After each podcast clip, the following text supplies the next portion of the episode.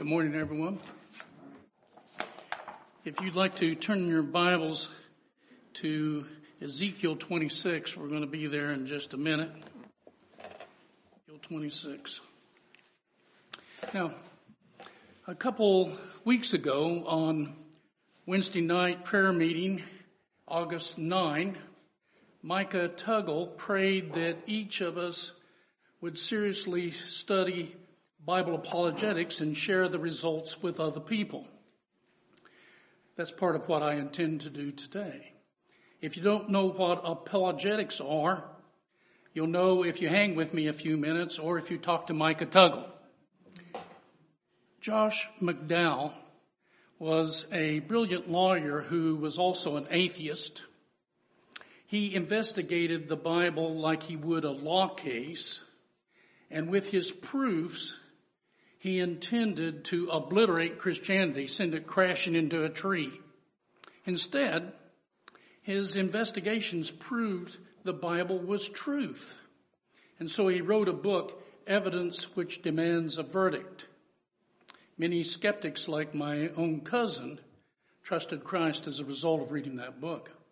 Now, I would highly recommend the book to you. It's in our chapel library. Uh, there's two volumes of it, and frankly, both volumes are checked out right at the moment, but if you're interested, check with my grandson Jonathan, the librarian, and he can put you on the list to see it. But it's an excellent book. It helps you understand proofs of what the Word of God teaches that took a man who was violently atheistic, switched him around 180 degrees where he actually became a believer in Christ. So I'd highly recommend that book. It also is full of apologetics. In other words, it has very interesting, solid proofs of why the Bible is true and why Christianity is real and why Christ died for our sins. I would recommend it to you. H.R. Niebuhr described liberal theology as a God without wrath brought men without sin into a kingdom without judgment through the ministrations of a Christ without a cross. And I thought, that really covers it. It's fallacious teaching and it gives a false hope and it's a false faith. Liberal theology makes a God in your own image, but saves no one from God's coming judgment and blatantly contradicts God's word. The Lord God made the heavens and the earth. He also created all the billions of stars and calls them each by name. And he's the same God who revealed himself in scripture. He counts the number of stars, it says in Psalm 147. He counts the number of stars. He calls them all by name. And that's in the inspired word of God. So, how do we know the Bible is the Word of God and not the Koran or the Bhagavad Gita or the Tripitakas or the Veda. From Confucius to Muhammad to Joseph Smith and Mormonism, many books around the world claim to be sacred. So how can we be sure that the Bible is authentic and stands separate from the rest as really divine truth? To me, the undeniable proof which sets the Bible apart from all these other supposedly holy books is future events predicted with 100% accuracy. It's verifiable accuracy in even secular history, the things that happen. For example, Isaiah wrote 800 years before Christ and things related to Christ prophetic messages all came true 800 years before. It's very difficult for anybody to say, well, Isaiah really lived about the time of Christ and that's why he knew. Well, that's not true. We all know 800 years prior is when Isaiah lived. I'll just take one example so that you can understand. In 332 BC, Alexander the Great conquered the island fortress of Tyre by building a causeway from the ruins of the old city. This fulfilled the prophecy in Ezekiel 26 verse 4, if you'll look at that in your scripture, Ezekiel chapter 26 verse 4, written 250 years before in 582 BC during Ezekiel's captivity in Babylon. We know when the Babylonian captivity was, and that's when this was written. At the time of Ezekiel, Tyre was the capital of Phoenicia and the island fortress hadn't even been built yet. So Ezekiel predicted this, Ezekiel, Ezekiel 26, 4, and they shall destroy the walls of Tyre and break down her towers. I will also scrape her dust from her and make her like the top of a rock. This is the Lord talking. It shall be a place for spreading nets in the midst of the sea, for I have spoken, says the Lord God. It shall become plunder for the nations and also her daughter villages which are in the fields shall be slain by the sword. Then they shall know that I am the Lord. 250 years later, Alexander scraped away everything, leaving bare rock. And if the Lord God thinks that that's sufficient proof for his involvement in human affairs, maybe we should pay attention as well. To this day, you can see pictures of fishermen spreading their nets on that large flat rock which used to be Tyre. During his lifetime on earth, the Lord Jesus Christ fulfilled 300 prophetic forecasts written hundreds of years before his birth, which prophesied his birth, his life, his death, his resurrection. All of it prophesied. The mathematical odds are statistic impossibilities since prophecy after prophecy were fulfilled exactly as written. The only way to deny biblical truth is to willfully ignore the facts and make a God in your own image. At the creation, Genesis 1, God created man in his image, it says. But you can't switch that around and say, well, therefore, God is in man's image. That's not true. Genesis 1 says, God created man in his image.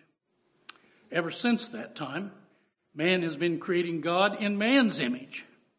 A homemade God who conforms to our desires like a heavenly cosmic bellhop, and it's a nifty God in the human imagination.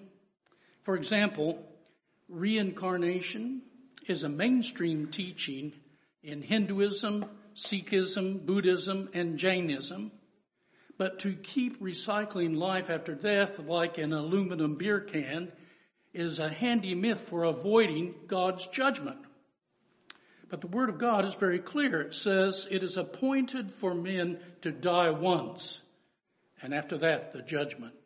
So Christ was offered once to bear the sins of many. Hebrews 9, 27 and 28. You only die once, folks. It's not a continual progression as these other false religions have proclaimed for centuries. Folks disbelieve the word of God and create their own God at their eternal peril. So here comes the big question. Are some sins more egregious than others? In other words, are some sins count more against you than other sins? Or another way of saying it, does God frown more at some sins than he does at others?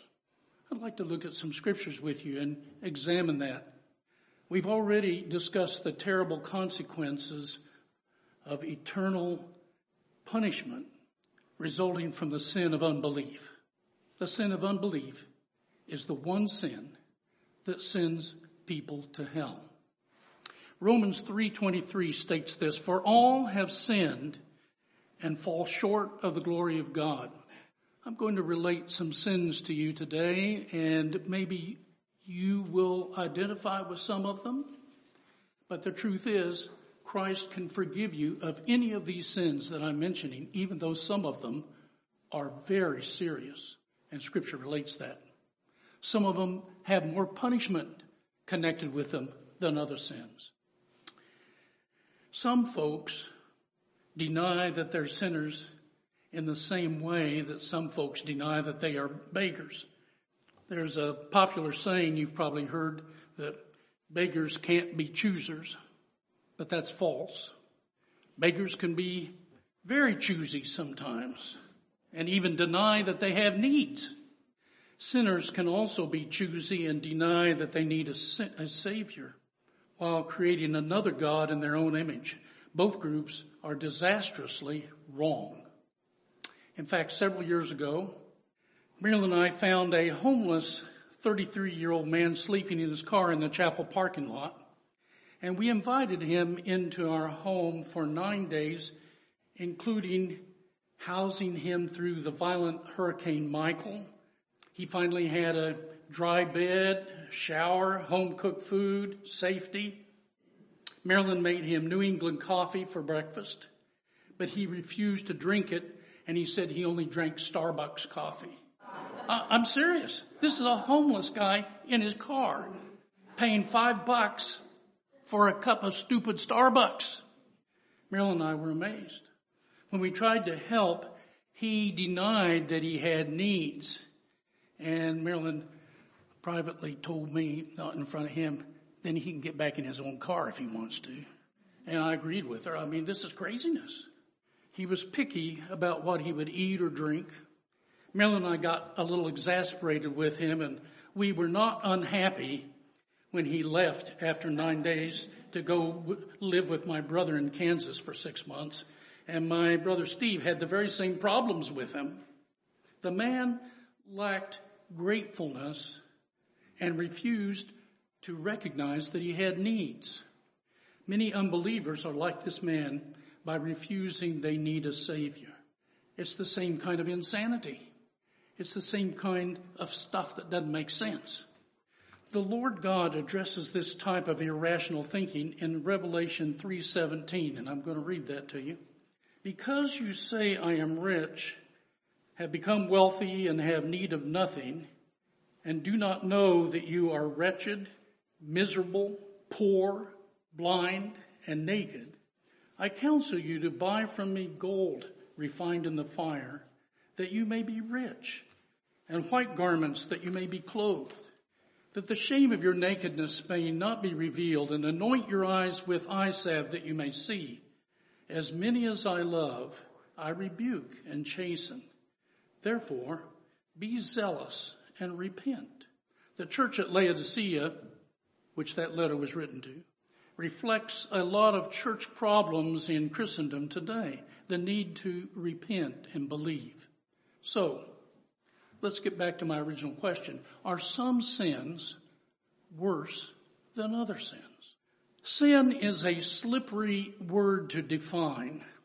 If you ask the average person on the street how they define sin, you would likely be told that sin refers to gross behavior such as aggravated child abuse, rape, armed robbery, murder, some sort of thing that would result in throwing a person in prison.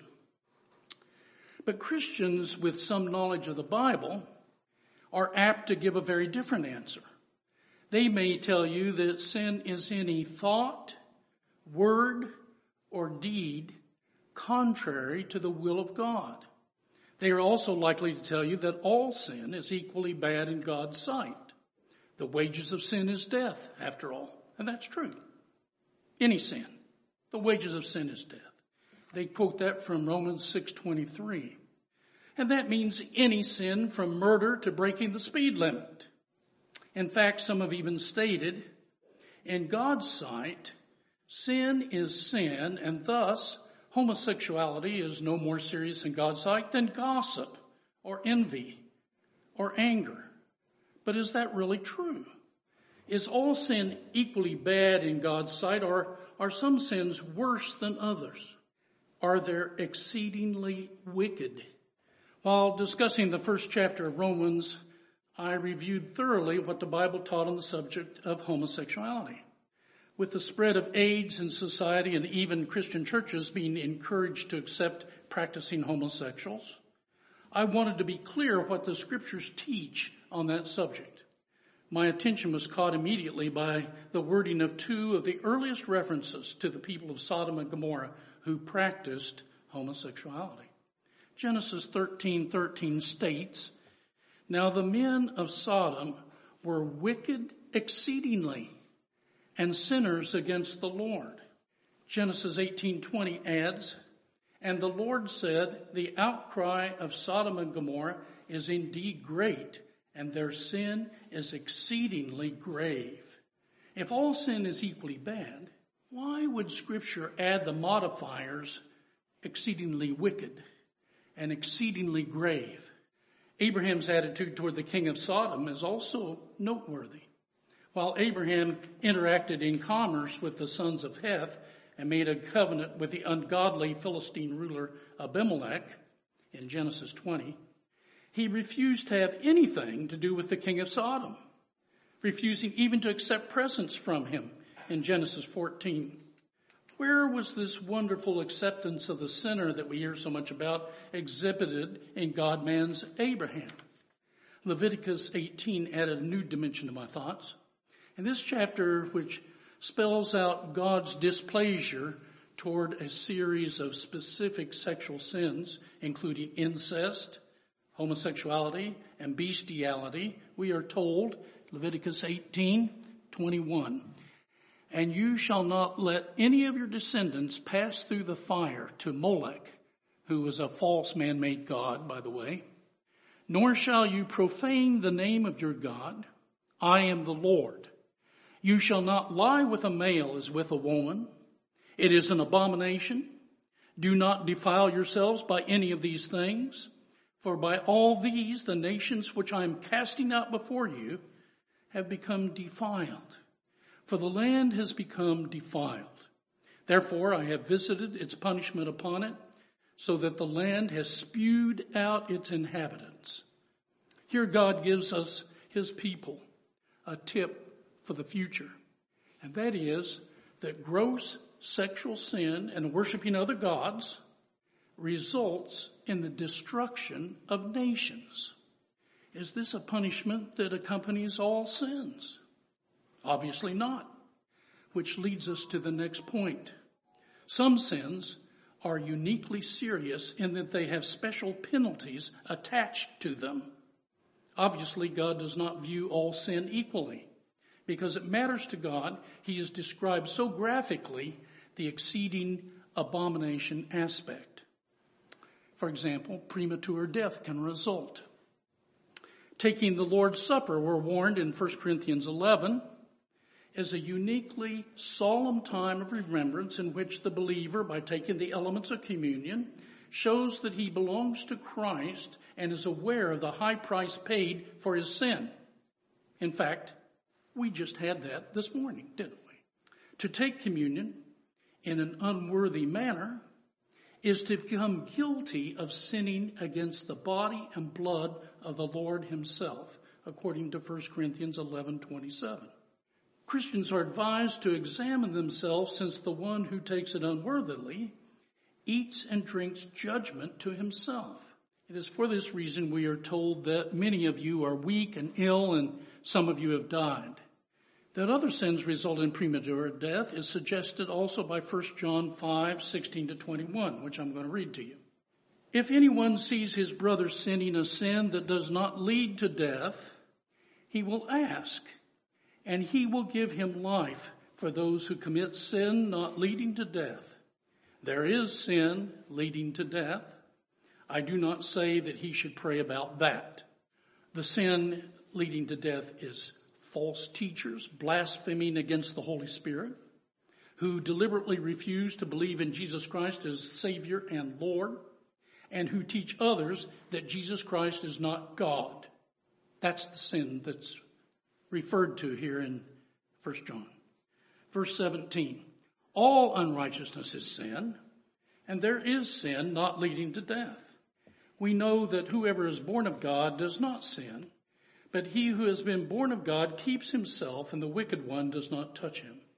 We know that we are of God and that the whole world lies under the sway of the wicked one. And we know that the Son of God has come and has given us an understanding that we may know him who is true and we are in him who is true in his son, Jesus Christ. This is the true God and eternal life. Little children, keep yourselves from idols. Amen. That's the apostle John speaking, the inspired word of God. In other words, keep yourselves from homemade gods and from the imagination of false teachers. Greater condemnation can result.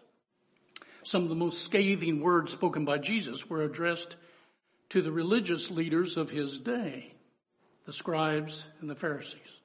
In a lengthy denunciation of their practices recorded in Matthew 23, he hit hypocrisy the hardest of all, stating in verse 14, Woe to you, scribes and Pharisees, hypocrites, because you devour widows' houses, even while for a pretense you make long prayers. Therefore, you shall receive greater condemnation. Greater. It's of such a grave sin. We might well ask, if all sins are equally bad in God's sight, why do some receive more condemnation than others?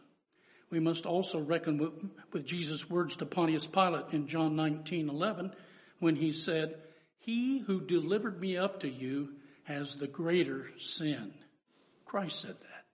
Disqualification for leadership can result. To accept leadership in spiritual matters is to accept an awesome responsibility. To agree to be judged more strictly than others, in fact, because James warns us, let not many of you become teachers, my brethren, knowing that we shall incur a stricter judgment. That's James 3 1. If you stand up here to teach other people, you have to realize the fact that you are under a stricter judgment than the people that you're talking to. And that's a fact. All teachers have to consider that seriously. All of us. There's no pastor that gets a free pass. In the qualifications for leadership set down in 1 Timothy 3 and Titus 1, we are first warned that an elder who is an overseer, a leader, must be above reproach. Notice there's nothing optional about this command. It's not a suggestion. It's not a desirable goal. It is no more optional than you must be born again. Same word spoken to Nicodemus, John 3 7, when Christ said, you must be leaders, must be above reproach. A sin for which a typical church member may be readily forgiven and restored to fellowship after repentance, such as embezzling funds, should also be forgiven in the case of a repentant elder. But that is not the same thing as restoring him to office. He may be forgiven, but he will no longer be above reproach. Nor will he have a good reputation in the community which is another qualification set down for elders in 1 Timothy 3 7. His sin carries a serious price tag, disqualification for leadership. Forgiveness is free, but trust is earned. No wonder that Proverbs 22 1 says, a good name is to be more desired than great riches. Riches can be lost overnight, and so too can a good reputation. It can be destroyed by a single sin. And many of us have known pastors and teachers who have fallen in that. And then unfortunately, their congregation loved them so much that they restored them to their former position. Folks, that's anti-biblical. Depraved sexual sins is another in the scripture. The Bible makes it abundantly clear that sins of a sexual nature are especially offensive to God and bring their own distinctive penalties. Romans 1, for example, use several strong words to describe the practice of homosexuality. Impurity, degrading passion, unnatural, indecent, depraved, not proper, that's all in verses 24, 26, 28, tells us that people who practice this sin receive in their own persons the due penalty of their error. Flee immorality, Paul warned. Every other sin that a man commits is outside the body, but the immoral man sins against his own body. 1 Corinthians 6:18. Since it is only on grounds of sexual immorality Jesus permits divorce in Matthew 19:9, shouldn't we conclude that God viewed sexual sin as more serious than other sins commonly used as excuses for divorce? This is contrary to the trends of our society where any reason can be given for divorce. You can divorce on any whim. I don't like the way you scramble my eggs.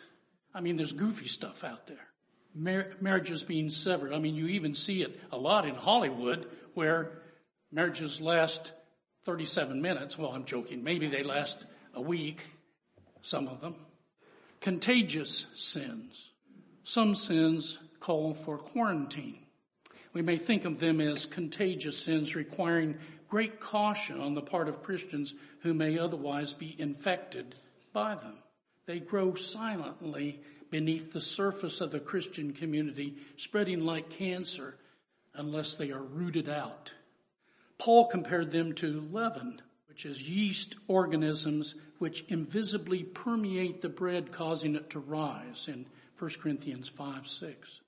He instructed the Corinthians not to associate or even eat a meal with a so-called Christian engaged in any of these serious sins. Instead, such people are to be removed from church fellowship, a command seldom wholly followed in our day, even by Bible believing churches. Sins listed here include sexual immorality, financial swindling, and even coveting. Coveting is to want something that you don't own that somebody else has. And you think, well, psst, that's kind of a minor sin, isn't it? Trent has a nifty sports car. Maybe I need one too. No, you cannot covet what other people have. Scripture says that. Don't do it. There are still some other contagious sins calling for us to keep our distance. The Christians of Rome were warned to stay away from those spreading false and divisive teaching contrary to what they had learned. That's in Romans 16, 17. And the Thessalonian Christians were warned not to associate with lazy, undisciplined Christians who refuse to work for a living. That's Second Thessalonians, verse 6, 11, and 14. Diagnostic sins. In at least three different sections of the New Testament, we're given a list of sins practiced by those who are not going to heaven. We may think of them as diagnostic sins, sins which diagnose the unsaved person and which form a checklist for those who need to examine themselves to see if they are really in the faith. This is 1 Corinthians 6, 9 through 10. I'm going to read you. Do not be deceived neither fornicators, nor idolaters, nor adulterers, nor effeminate, nor homosexuals, nor thieves, nor covetous, nor drunkards, nor revilers, nor swindlers shall inherit the kingdom of God. What a list. It's certainly not that these are unforgivable sins because Paul adds the following in verse 11. And such were some of you. Some of you guys were that way. Some of you were guilty of that. And now you're sons of the living God because you have trusted Christ and those sins were forgiven. Isn't that interesting? Sins that otherwise would keep you out of heaven for eternity are forgiven by the blood of Christ because some of you were guilty of that. And now it's not true that committing those sins will cause a person to lose his salvation. Even a righteous man like David fell into the sin of adultery and murder. Is forgiven both. David is in heaven. It is rather that these sins are so serious and so incompatible with having Christ's life in us that no true believer can continue to practice such sins. 1 John 3, 9.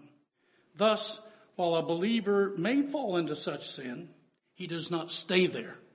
A person remaining in such sin may be deceived about his salvation and not really a believer at all. We are warned not to be deceived by people's words. Ephesians 5, 6 and 1 Corinthians 6, 9. It is easy to claim that you're a Christian, but where's the fruit? By their fruits, not words, by their fruits you shall know them. Jesus said in Matthew 7:20. The penalty for sin. If some sins are more serious than others, can we conclude, as some religious groups hold, that exceedingly grave sins will send a person to hell while other sins will not? That would be a dangerous error too. The Bible never refers to mortal and venial sins. In Romans 1, 28 to 32, we learn that not only murder and adultery are sins worthy of death, but also envy, arrogance, boastfulness, and being unmerciful. Similarly, James, after warning his readings not to show partiality to the rich, concludes, but if you show partiality, you are committing sin and are convicted by the law as transgressors. For whoever keeps the whole law and yet stumbles in one point, he has become guilty of all. That's James chapter 2 verse 10. We cannot avoid condemnation by choosing to commit only the sins that we deem less serious.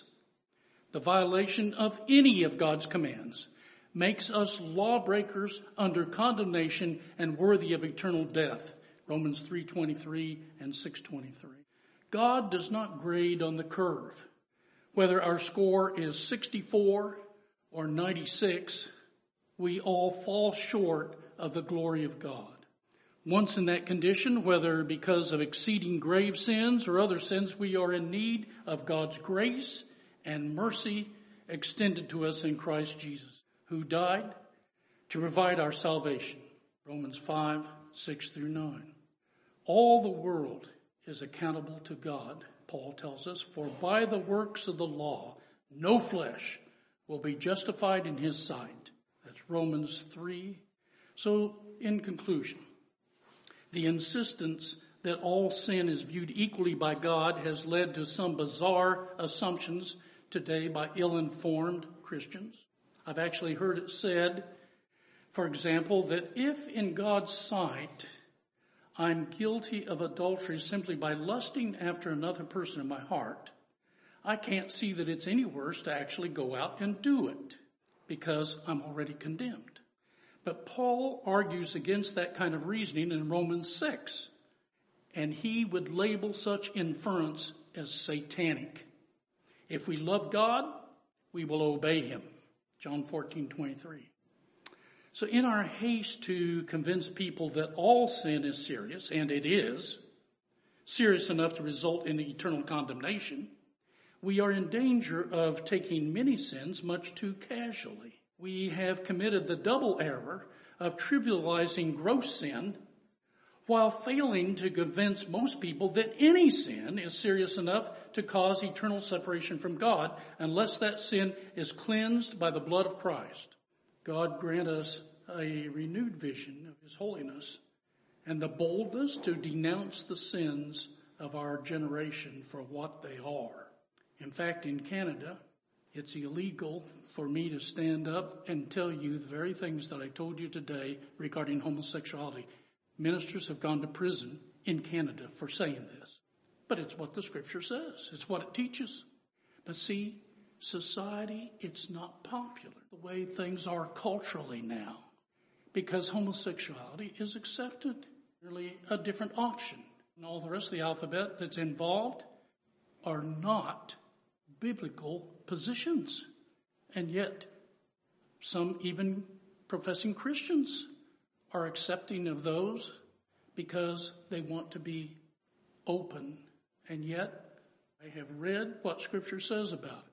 It's not my opinion. It's what scripture says. And that's what we need to go by, folks. What does it teach? Are we going to obey it?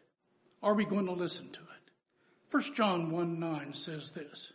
If we confess our sins, he is faithful and just to forgive us our sins and cleanse us from all unrighteousness. So if today you are guilty of any of these sins that I've mentioned, even some of the most dramatic ones that we call the greatest punishment.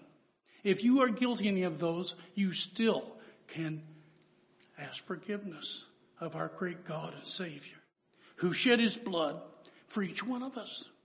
The Lamb of God. That's what we were talking about this morning. That's who we were worshiping this morning. The Lamb of God who gave himself, who died for us. That lamb sacrifice is what cleanses us from all unrighteousness. Just a matter of belief, a matter of repentance, a matter of accepting a Savior. Blessed Lord, again we bow in your presence, giving you thanks that the great God of heaven made a way of escape for each one of us who are guilty because we're all sinners. The only difference is some are forgiven sinners and some are not. Some have asked Christ to forgive them and some have not. Some have believed and some have not. And so this morning, as sinners, all of us, we thank you for the opportunity to have our sins forgiven by the great and precious blood of Christ our Lord, in whose name we give thanks